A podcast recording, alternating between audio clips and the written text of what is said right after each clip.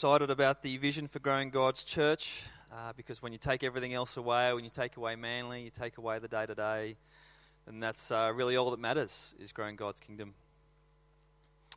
Okay, Acts 2 14 to 41. Peter stood up with the eleven, raised his voice, and addressed the crowd. Fellow Jews, and all of you who live in Jerusalem, let me explain this to you. Listen carefully to what I say. These people are not drunk, as you suppose. It's only nine in the morning. No, this is what was spoken by the prophet Joel. In the last days, God says, I will pour out my spirit on all people. Your sons and daughters will prophesy, your young men will see visions, your old men will dream dreams. Even on my servants, both men and women, I will pour out my spirit in those days, and they will prophesy. I will show wonders in heaven in the heavens above and signs on the earth below blood and fire and billows of smoke. The sun will be turned to darkness and the moon to blood before the coming of the great and glorious day of the Lord. And everyone who calls on the name of the Lord will be saved. Fellow Israelites, listen to this. Jesus of Nazareth was a man accredited by God to you by miracles, wonders, and signs, which God did among you through him as you yourselves know. This man was handed over to you by God's deliberate plan and foreknowledge, and you, with the help of wicked men, put him to death by nailing him to the cross. But God raised him from the dead, freeing him from the agony of death, because it was impossible for death to keep its hold on him. David said about him, I saw the Lord always before me, because he is at my right hand, I will not be shaken. Therefore, my heart is glad, and my tongue rejoices. My body also will rest in hope, because you will not abandon me to the realm of the dead, and you will not let your Holy One see decay. You have made known to me the paths of life. You will fill me with joy in your presence. Fellow Israelites, I can tell you confidently that the patriarch David died and was buried, and his tomb is here to this day but he was a prophet and knew that God had promised him an oath that he would place one of his descendants on the throne. Seeing what was to come, he spoke of the resurrection of the Messiah, that he was not abandoned to the realm of the dead, nor did his body see decay. God has raised this Jesus to life, and we are all witnesses of it. Exalted to the right hand of God, he has received from the Father the promised Holy Spirit, and has poured out what you now see and hear. For David did not ascend to heaven, and yet he said, The Lord said to my Lord, Sit at my right hand until I make your enemies a footstool for your feet. Therefore, let all Israel be assured of this God has made this Jesus, whom you crucified, both Lord and Messiah. When the people heard this, they were cut to the heart and said to Peter and the other apostles, Brothers, what shall we do? Peter replied, Repent and be baptized, every one of you, in the name of Jesus Christ, for the forgiveness of your sins. And you will receive the gift of the Holy Spirit. The promise is for you and your children, and for all who are far off, for all who call the Lord our, our God, for all whom the Lord our God will call. With many other words, he warned them, and he pleaded with them Save yourselves from this corrupt generation. Those who accepted his message were baptized, and about 3,000 were added to their number that day.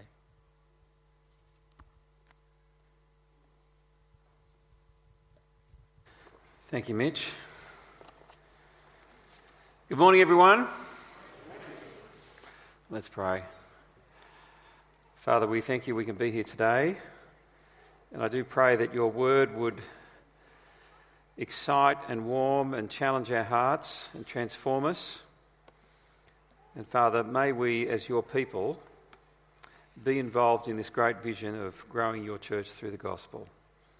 And Father, as we start this series, Father, do instruct us and inspire us as we think what that means for us here at Manly. In Jesus' name, Amen. Well, let me um, start with a question as we think about this question of growing God's church. And the question is this uh, What have you started recently or previously that has changed your life in some way that you find yourself spruiking its benefits to people without even being asked, almost unconsciously.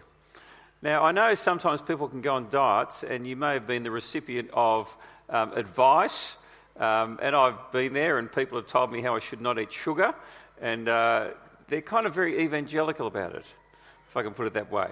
Um, and it becomes not so much sharing as preaching. And the person almost unconsciously is just sharing, and you look at them and you think, yeah, well, it's obviously working because they've lost a whole bunch of kilos, uh, and so it must have something in it. Um, I got involved a year ago with a group called the Pink Caps. And what struck me about it is um, six months on, I found myself unconsciously spruiking its benefits to people. Um, and many of you will know I'm a surfer, and I'd surfed for many years, um, about the last 10 years, uh, which was a wonderful time. But then I fell off my skateboard. Thank you for not laughing too much. Uh, when I went to see my doctor uh, a couple of weeks in, because I wondered if I'd broken my arm, uh, he said, What happened to your wrist? I said, I fell off my skateboard. And he did this. and sat there trying not to laugh at me. I said, Thank you, John. You've done what everyone else has done. You can laugh. Anyway, uh, my wrist didn't get better, and I went to see the physio, in fact, John Appleby from five o'clock. And John said to me, because uh, I couldn't push up on my surfboard, and I was quite distressed by this, um, he said, You really should try swimming. It will actually help your wrist get better. Um, low impact. And so almost reluctantly, I went down and joined the Pink Caps. And if you know Bruce Baird, that's Mike's dad, he comes at 8 o'clock. And he'd said to me many, many times, Bruce, you should come down for a swim. It's fantastic. And I go, Yeah, Bruce, I'm okay. I go surfing. Uh, anyway, I found myself down there, and it took me um, quite a while to get across and back first time. Had to stop a few times. Uh, but after about five times, I could make the journey um, successfully back and forward. I got rid of the flippers, um, and even by summer, I got rid of the wetsuit, which is a great aid in terms of flotation. Um, and all of a sudden, I found myself telling people, you should come too. Uh, and in fact, I'd say to you this morning, if you want to get fit, it is a great way to get fit. And the reason I've loved it, and just put your hand up if you're part of the Pink Caps community here. Just there's people here. Come on, we want a testimony here this morning. there's a bunch of you. I know. I see you down there. Um, there's an incredible benefit in terms of well-being of just being fit, and there's a wonderful if I can say, rush about actually just going in the water in the morning. Anyway, you don't need to hear it all from me. Why do I mention this? Because it is exciting and life changing as a swimmer to be part of the bold and beautiful? No. I want to say there's something far more significant to be a part of, and something far more exciting to actually partake in. And it's the movement of the gospel and growing God's church through the gospel. I think that is the most significant life changing community and movement and endeavour that anyone can be involved with. And I pray we would be people who just naturally speak about the gospel not under compulsion or guilt, but as a church, there would just be a natural sense within us, a joy, unrestrained, to want to see the gospel go forward, the church to grow, and people to come to know the Lord Jesus Christ. And our new vision that we launched on the 28th of August is that we would grow God's church through the gospel. And we do that by making disciples, faithful disciples, who share God's love, grace, and truth in Manly and beyond. And what we're going to be doing over these next five, six weeks is exploring what that means for us, and in particular, the core values for the church that will undergird that. And I've picked the book of Acts. As Scott said, it's a very exciting book to read. And if you're not familiar with it, do take the time over this period just to read through all 28 chapters. Uh, it's very encouraging, exciting, challenging, stimulating to see how God worked back then and the church to grow so rapidly. But one of the questions you ask when you um, start to study kind of church history is why did the church grow so rapidly in those first three centuries? And it is incredibly rapid what happens. Now, if you've got your Bibles, open up. We're at chapter 1 of Acts, and we've had read kind of the back end of chapter 2. I'm going to give a message basically encapsulating all of chapter 1 and 2. And for those in the small groups, you'll get to look in more detail uh, at specifics of chapter 2. But if you get to chapter 1, verse 15, have a look with me. It says, In those days, Peter stood up among the believers, a group numbering about 120. And the church started with this very small group of people, less people than are here this morning. Worth recognizing that. Significantly less. And they're in an upper room and they're gathered there. And that's where the church started from. By the end of chapter 2, there's about 10,000 people who are now part of the church. Now, you'll read there, it says 3,000 people responded. They typically only counted men in those days. When you incorporate, if I can say, uh, the women and the kids, you would have had a number over 10,000 people that had responded. When you get to the end of the book of Acts, 28 chapters later and 30 years later, uh, this message of the gospel is going global and nothing can stop it. And it's worth asking the question why did it grow so rapidly? Why? I want to give us four reasons. Uh, and we're going to look at those this morning. Firstly, the early church understood they had a commission. Secondly, they had received power from the Holy Spirit. Third, they had a compelling message which they believed was for the whole world. And fourthly, they offered people new life. And the question I've got as we look at this today is do we? Do we as a church understand that we are commissioned by the living God to take the gospel out? Uh, do we as a church, or have we as a church, received power from the Holy Spirit? Thirdly, do we believe that the message of Jesus Christ is a compelling message for the whole world? And lastly, do we offer people new life? Well, let's have a look at those four questions. Firstly, uh, they understood they had a commission, do we? You can't really understand the growth of the early church without understanding the Great Commission. And Luke's Gospel and the book of Acts are really a two volume work. And what's interesting is the end of the first volume ends with a commission. The beginning of the second volume starts with a commission. Let me read them to you. If you've got your Bibles there, you could look at Luke chapter 24, verse 46. Jesus instructs the disciples this is what is written the Messiah will suffer and rise from the dead, and on the third day, and repentance for the forgiveness of sins will be preached in his name to all nations, beginning at Jerusalem. In other words, there is a message that must go out to the world. It's about me and the forgiveness of sins and repentance. That's how Luke ends the first volume. He starts the second volume, chapter 1, verse 8. But you'll receive power when the Holy Spirit comes on you and you will be my witnesses in Jerusalem and in Judea and Samaria and to the ends of the earth. Now, there's different phrases in the commission, but it's the same meaning. You are to take the message about me to the ends of the world. And the story of the growth of the church is fascinating. Because as you go through Acts, that's what's recorded. Now, it's worth acknowledging and saying this.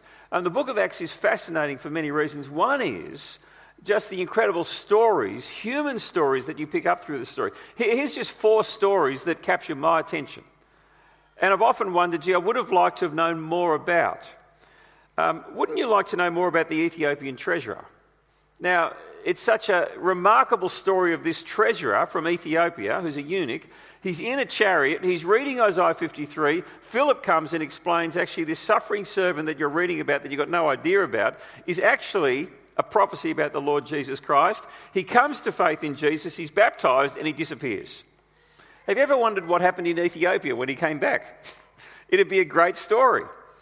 What about the Roman centurion Cornelius? A God fearing man seeking God has a vision. Peter comes, explains the gospel, the Holy Spirit falls. Cornelius is converted. We don't hear a thing afterwards about him. Or the Philippian jailer Really, a, a wonderful story. Um, he is beside himself because Paul has escaped because an angel has come and let Paul out of the jail that he's guarding. He's afraid for his life because if he found out that he has lost prisoners on his watch, he may die. Paul comes back, leads him to Christ. The whole family converted. They're baptized at midnight. And we don't hear any more. You wonder what happened when he went back to his work. or proconsul Sergius Paulus, who's the Roman governor of the island of Cyprus. He was converted through hearing Paul preach. And there's many other stories that are in the book of Acts. The fascinating thing is the story just keeps going and you hear of these people getting converted because what the story is all about is actually the way the message of the gospel goes out. The way the word of God keeps going forward. And when you read it, you get these phrases the word of God continued to increase and multiply. And people kept coming to faith. You see, at the centre of the expansion of the church was the advancement of this message of the gospel.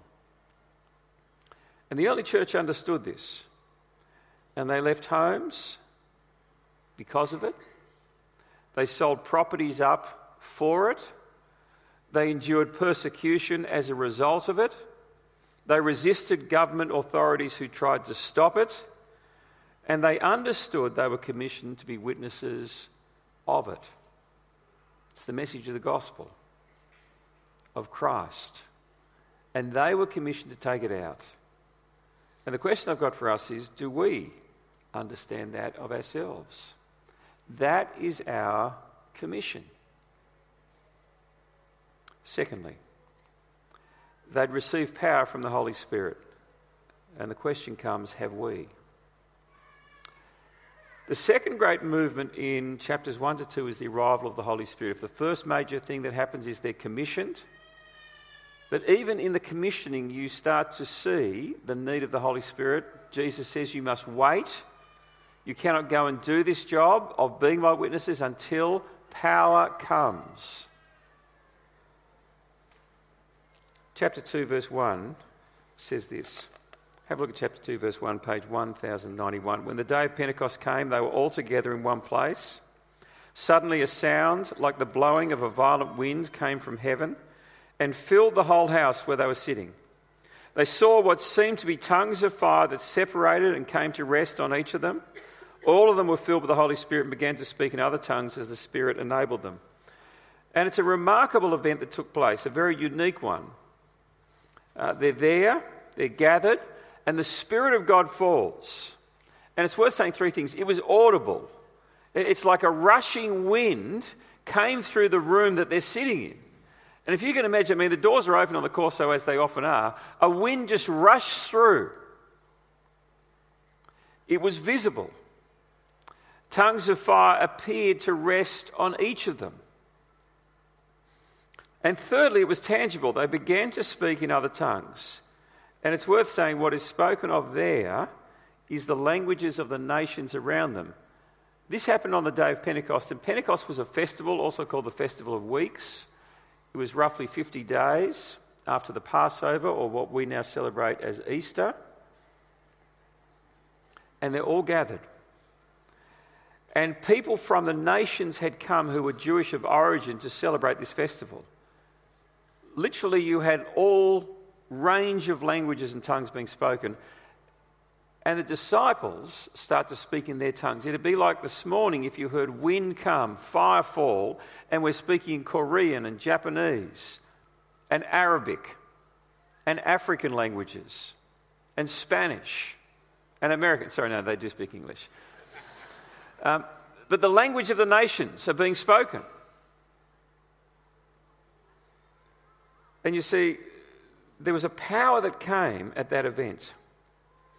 And when you look in the Old Testament, the Spirit of God was given to particular people for special tasks, and He would come and then leave them. But here on this day, what was given was for all believers, men and women, young and old. And it was given to them so that they would have power to be witnesses.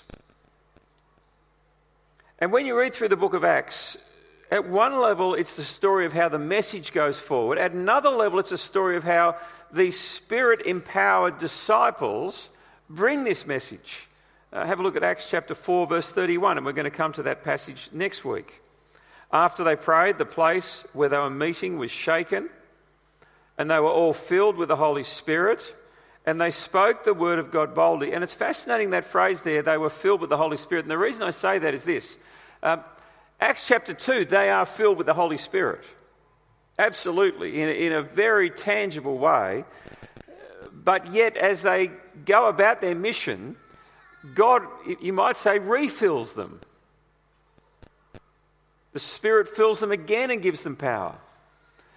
And what you see being, if I can say, shown to us is that they all had the Spirit, yet for special tasks and season they would receive more of the Spirit. And the language of filling was there for the task of witnessing. They were filled with the Holy Spirit and they spoke the Word of God boldly. Let me stop and ask us a very important pastoral question. And it's very simply this Are we filled with the Holy Spirit? Are you filled with the Holy Spirit?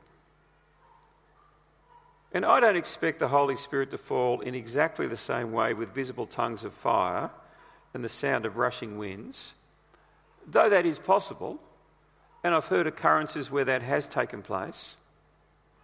What I do take from the book of Acts and this early beginning is the absolute indispensable necessity of possessing the Holy Spirit as a church and as individuals if we're to grow His church. You see, we need Him absolutely. We need the Spirit of God, firstly, to understand the gospel. He opens our eyes so that we understand who Christ is. We need the Spirit of God to give us confidence and assurance that we belong to Him.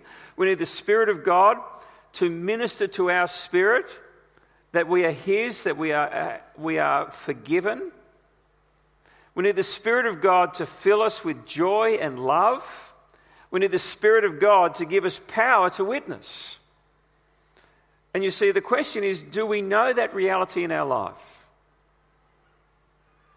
The reality of knowing that we're forgiven, not just in our heads, yes, I can say God sent Jesus to die for my sins, but I actually know in my heart that I've been forgiven?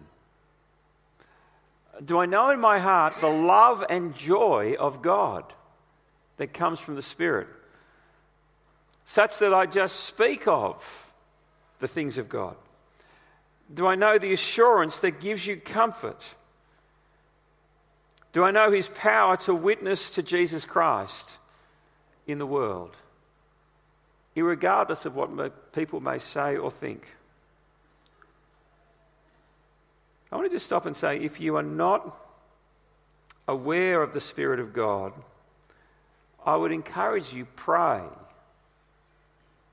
Fill me. I want you in my life. And look to the Lord Jesus and ask Him to fill you with His Spirit and to come into your life. Thirdly, they had a compelling message for the world.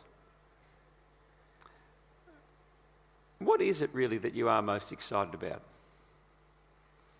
And you talk about the most? It's a good question to ask, isn't it?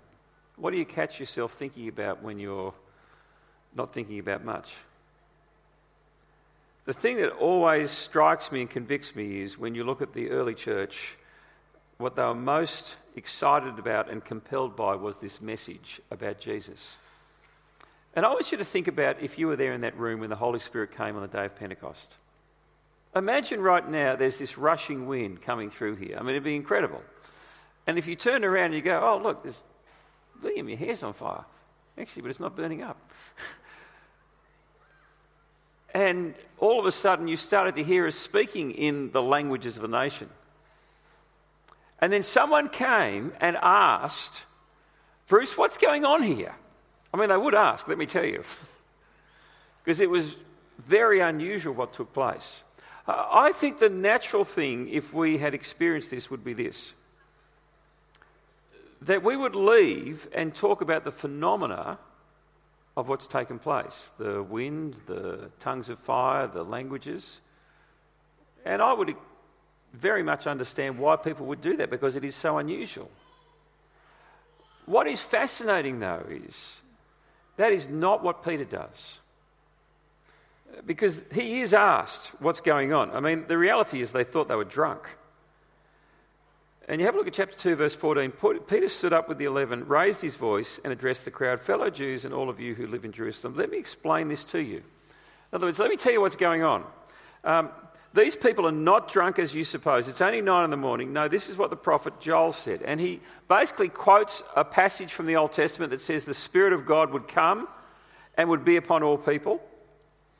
And then he says, okay, what's it all about? And he tells them about Jesus. Fellow Israelites, verse 22, listen to this Jesus of Nazareth was a man accredited by God to you by miracles, wonders, and signs which God did among you through him, as you yourselves know. And he starts to unpack the message of the gospel about the Lord Jesus Christ. And gospel is a word that just means good news, big news, authoritative news. And he takes the opportunity, having experienced one of the most incredible, if I can say, spiritual encounters to preach Jesus. And the Spirit was given to give him power to preach Jesus. He's not caught up with the phenomena, he's caught up with proclaiming the gospel. And there's an incredible directness about it. This man was handed over to you by God's deliberate plan. Now imagine there's a whole bunch of Jewish people here, and I'm one of the disciples, and I've seen them hang Jesus up through the Romans. Well, Peter just stares them eyeball to eyeball. You killed him with the help of wicked people. But this is what I want to tell you God raised him from the dead. In other words, I've got good news for you. The story is not over. God raised him from the dead, freeing him from the agony of death because it was impossible for death to keep his hold on him. He then quotes a psalm about King David and about resurrection. And he says, You know David's dead and buried, don't you? Yes, he is dead and buried, but this Jesus is alive and risen from the grave. And you see that in verse 32. God has raised this Jesus to life, and we're all witnesses of it. Exalted to the right hand of God, He's received from the Father the promised Holy Spirit, and has poured out what you now see and hear. For David did not ascend to heaven, and he quotes Psalm 110. Therefore, let all Israel be assured of this God has made this Jesus, whom you crucified, Lord and Christ, Lord and Messiah as you go through the story of the book of Acts, there is one message that they cannot be quietened, they cannot be silenced about. And it's this message that Jesus has risen from the dead, that he's died for them, and he is now the living Lord and King. And you see, they were compelled by this message. They knew it was a message for everyone. Let me just stop and ask the question why do we want to raise $125,000 for our non tax deductible mission partners? Well, a very simple explanation is this because we want to partner and grow God's church through the gospel outside of Manly. And that's one of the reasons why we've changed the vision to have a bigger vision for what we are wanting to do in partnering with gospel ministry. And I remember two years ago when we raised money last time for our mission partners, and every week I'd think to myself, yeah, I want to give money to that. And I want to look you in the eyes today and say, who wouldn't want to support a guy who is one of our Indigenous brothers? And let me get political, who we stole the land from, and is wanting to raise up the next generation of leaders in the country. And we're still working out what partnership we might be able to continue with Broken Hill Church. And if it's possible, we're going to try and make that happen. Um, Neville's still working those out. When we know the details, we'll let you know. But we know Neville and Kathy, they're great people. And we must support our Indigenous ministry in the country as the people who were first stewards of this land under God. and have been dispossessed of so much. We must. And let me say, every week's going to be like this. Next week, you're going to hear about Heal Africa and the work they do in Bridge of Hope in Monado. And you see, we have these mission partners because all of them are so significant in terms of partnering and gospel ministry around the world because there's a message that must go out. Lastly, they offered new life. Do we?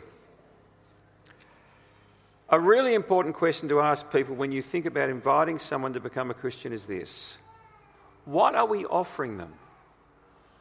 And I want to say this to you, and I want to say particularly the people who may not yet know if they're Christian or not, or they're new to the things of the Christian faith. You might have just walked in recently and you're exploring the Christian faith. This is what we offer you. It's what the disciples offered those in front of them the forgiveness of sins and the gift of the Holy Spirit. Have a look at verse 38.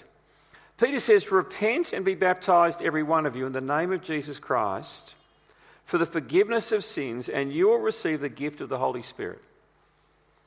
First part, repent. Turn around. In other words, come to Christ.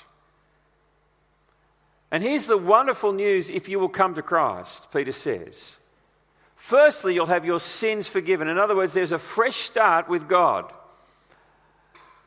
The Christian faith is about the removal of shame, guilt, and about our sin being taken away and being replaced with love and a new identity as God's loved son and daughter.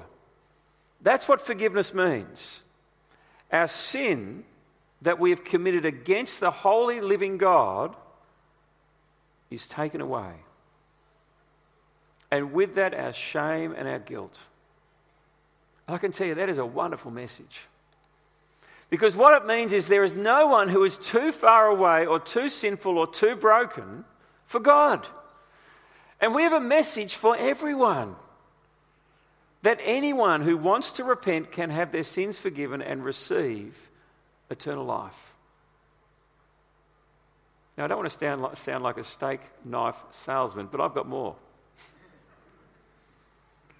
he offers not just the forgiveness of sins, but he actually offers himself to us and to enter our life personally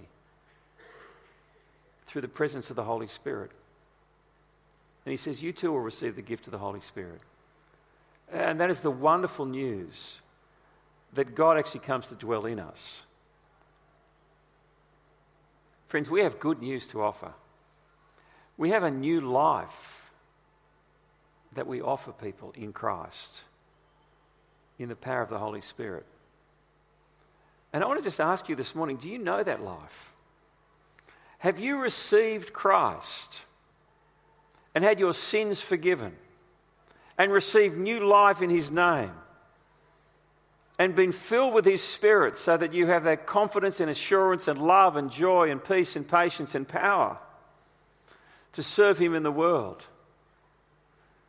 Because that's what's on offer. That's what the gospel is about. And I'm going to stop and pray for people who might like to receive Christ this morning, but I want to just conclude before I do that by saying this. When you ask the question, why did the early church grow so rapidly? It's because they absolutely knew they were commissioned. And they were commissioned by the living God. And then they were filled with the Holy Spirit so that they had a power and an assurance and a joy that just filled them. And they discovered a message of good news that compelled them Christ risen from the dead. And they went out and offered anyone and everyone new life in His name. And that message could not be stopped. And it's worth saying the book of Acts is not triumphalistic. You record various forms of suffering and opposition through the story. Jesus said to Paul when Paul was converted, Paul, actually, I'm going to show you how much you must suffer in my name. Paul, when talking to the churches in Acts 14, warned the disciples actually, we must go through many hardships to enter the kingdom of God. Paul's personal testimony, Acts chapter 20. He said, I know that in every city the Holy Spirit warns me that prison and hardships are facing me.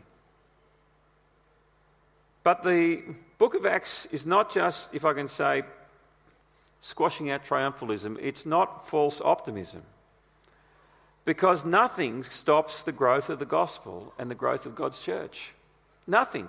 Uh, external opposition can't stop the gospel. Acts chapter 4 and 5 and 6 shows us this. We're going to see that next week. Internal hypocrisy, Acts chapter 5. We're going to come to that the week after. It can't stop the gospel. Um, church frictions can't stop the gospel. Acts chapter 6, we're going to see that week 4. Um, martyrdom can't stop the gospel.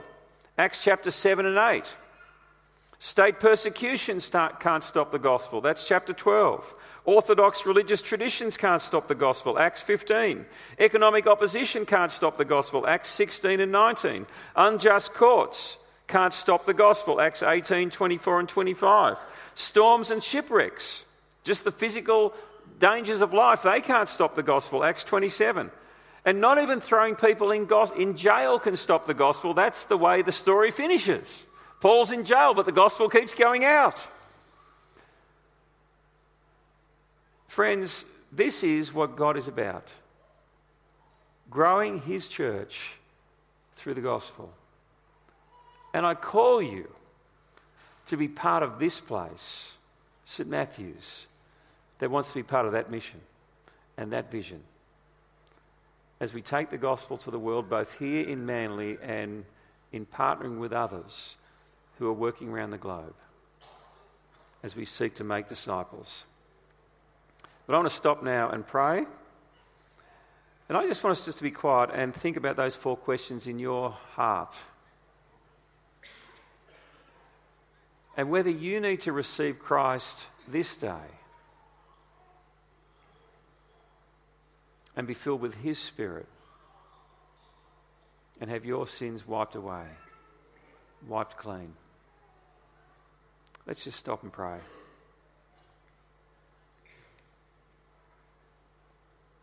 And if you need to come to the Lord Jesus this day, just pray with me. Lord Jesus, I repent of my sins and I come to you. Please forgive me. Wipe away my shame and guilt. Fill me with your Holy Spirit afresh so that I might know I'm yours and part of your family. Give me joy and peace and love in believing. And fill me this day with your Holy Spirit so that I might have power to be your witness in the world. In Jesus' name, amen.